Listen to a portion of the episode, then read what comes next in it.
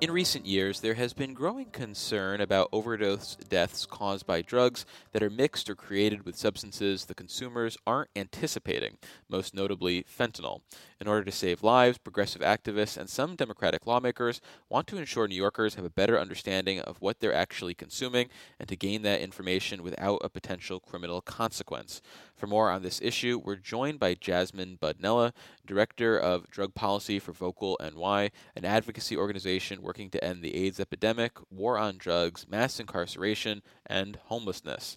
Welcome to the show, Jasmine. Thanks for having me, David.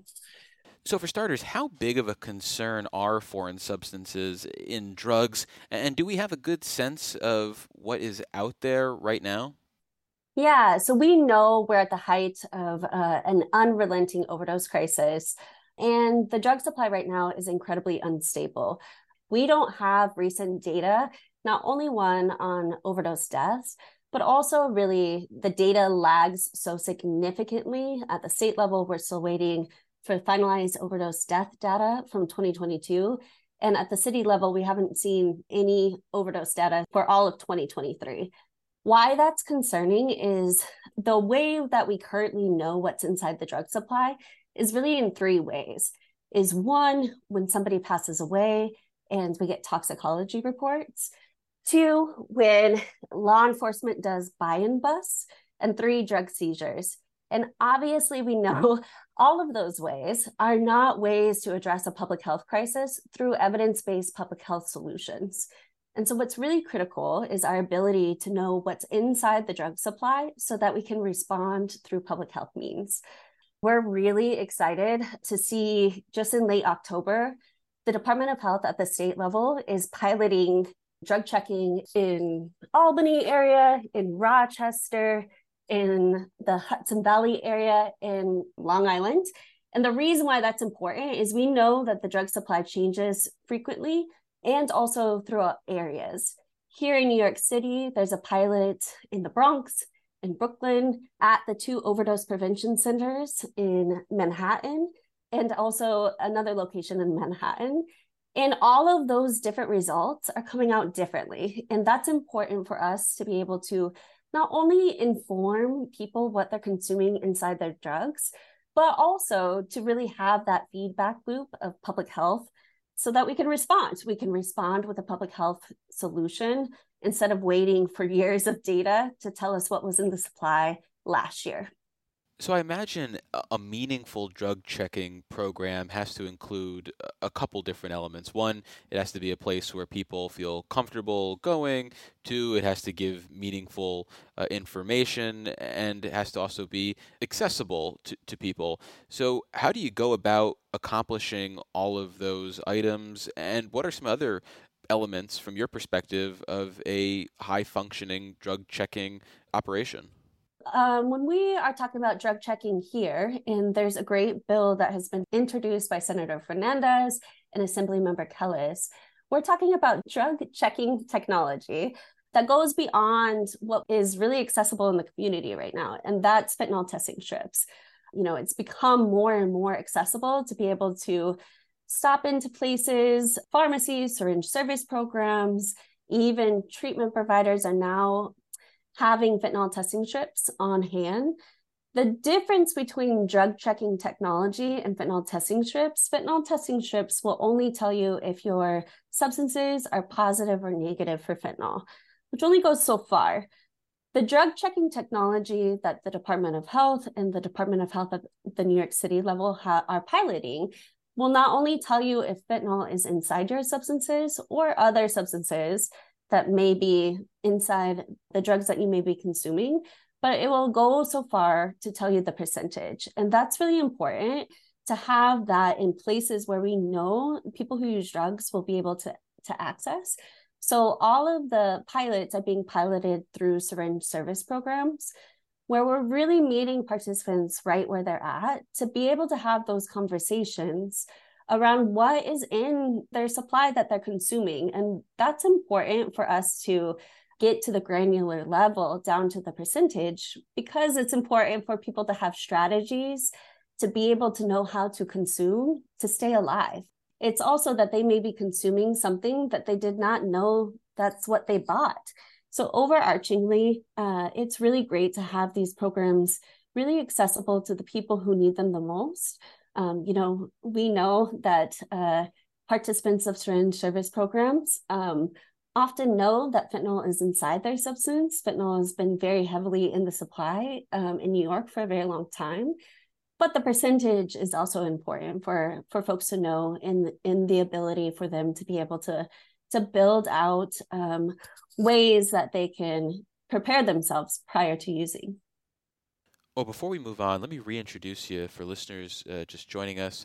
Uh, we're speaking with Jasmine Budnella. They're the Director of Drug Policy for Vocal NY, and we're talking about drug checking services in New York. And the programs you mentioned so far are either state run pilots or they're, in the case of the New York City Overdose Prevention Centers, part of a, a nonprofit outreach. So, does the current landscape of rules and, and, regulations does that allow just anyone to begin offering drug checking services, or does the, the legislation you talk about uh, pave the way for a, a consequence-free uh, drug checking landscape? Yeah, you know, last year it was encouraging to hear from Governor Hochul uh, that through the state of the state that she wanted to expand drug checking technology.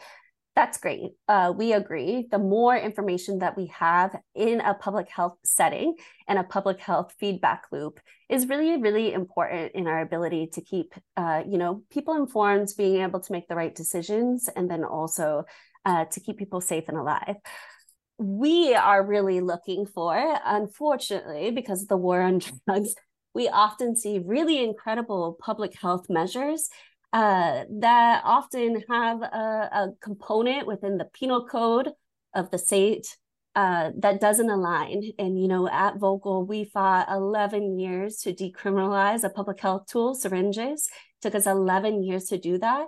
And at the one hand, the state was paying for people to be able to um, you know, supply sterile syringes to people to prevent um, HIV, hepatitis C. The state was paying people to do that. And on the other hand, the, the penal code was offering a mechanism for criminalization. So as we want to make sure through this bill that we're ensuring that you know, public health is public health and it should remain in the public health sphere. And as we continue to roll out more drug checking technology, um, and it sounds like the governor, you know, this is something that she wants to do, that we're ensuring that places, um, so organizations, uh, the drug checking technicians, and people who are checking their drugs are not at risk of criminal, uh, civil, administrative penalties as well as similar to syringe service programs can off- be offered this service anonymously and that's important so that we can make sure that people feel safe and good being able to check their drugs as well as we keep this information in the public health sphere so that we can respond and create infrastructures to be able to understand what's happening on the ground. So, this bill would also make sure that all the information that's gathered around what's inside the supply across the state cannot be used as evidence. Well, speaking of the information that is gleaned from drug checking, it obviously has a, a, a, relevant role for the individual who's going to consume those drugs. But I have to imagine the broader community could benefit from the information that's gleaned from that drug checking. For example, if the drugs have uh, high levels of xylazine or, or, or fentanyl, maybe there's an interest in asking that individual where the drugs were purchased and maybe trying to get at the source uh, of that contamination, or maybe it's just sending an alert that uh, the contaminated drugs are out there. So, what other uses, if any, do you see for the information that is uh, gained from the drug checking? Yeah, and one thing I should mention is Vocal also runs a syringe service program in here in downtown Brooklyn. Um, we are one of the pilots of of drug checking um, at the city level, and it's been really, really effective um, at, to your point, being able to talk to people who are using, but also really to alert the broader community, right? We know um, you know our our folks who come receive services here also have communities outside of of our services. And so what you're mentioning, I think less so about, hey, who are you getting this from? Because that opens the door uh, for some of the really intense, uh, backwards and unhelpful bills that we often see around drug induced homicide laws, which does nothing to really impact through a public health lens the unrelenting overdose crisis. But instead, what you know we see and we do is bad batch alerts. So we will spread the word that hey, we're seeing a couple of samples come up with really high levels of fentanyl, and this is what that looks like. Um, you know, it it would be incredible for public health messaging um, to be getting out to the community, not in a scare tactic way, not in, hey, everybody, uh, let's freak out, more in, hey, everybody, let's be safe. Um, we are identifying areas of the city, areas of the state where there are high levels of fentanyl and or uh, we're noticing trends of xylazine. And I think further is to your point, not only alerting people through public health, just like we do in other situations of public health, is also having more resources get to the ground in those areas. Um, and obviously, if we continue to go down this road where we're at, right, we can do some of the things that we are talking about, drug checking, which I think everybody who consumes substances should check their drugs.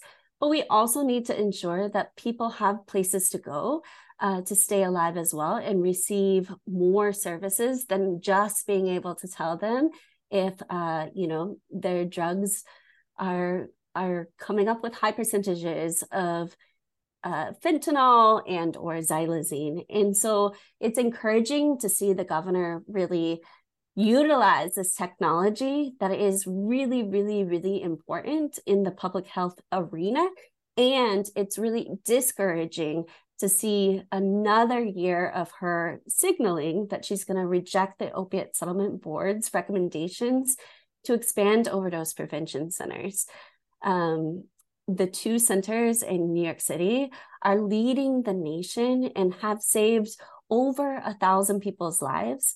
And since 2020, uh, which this data, right, I, I, talked about how data lags, um, and we're getting our data from the CDC. Since 2020, over 17,480 New Yorkers have passed away from a preventable overdose.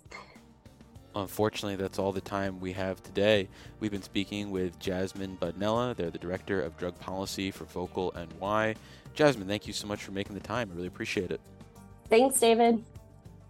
And for more Capitol Press Room content, visit capitolpressroom.org or wherever you download your favorite podcasts. And if you listen to us from an Apple device, make sure to leave us a rating and a review so it helps other people find the show.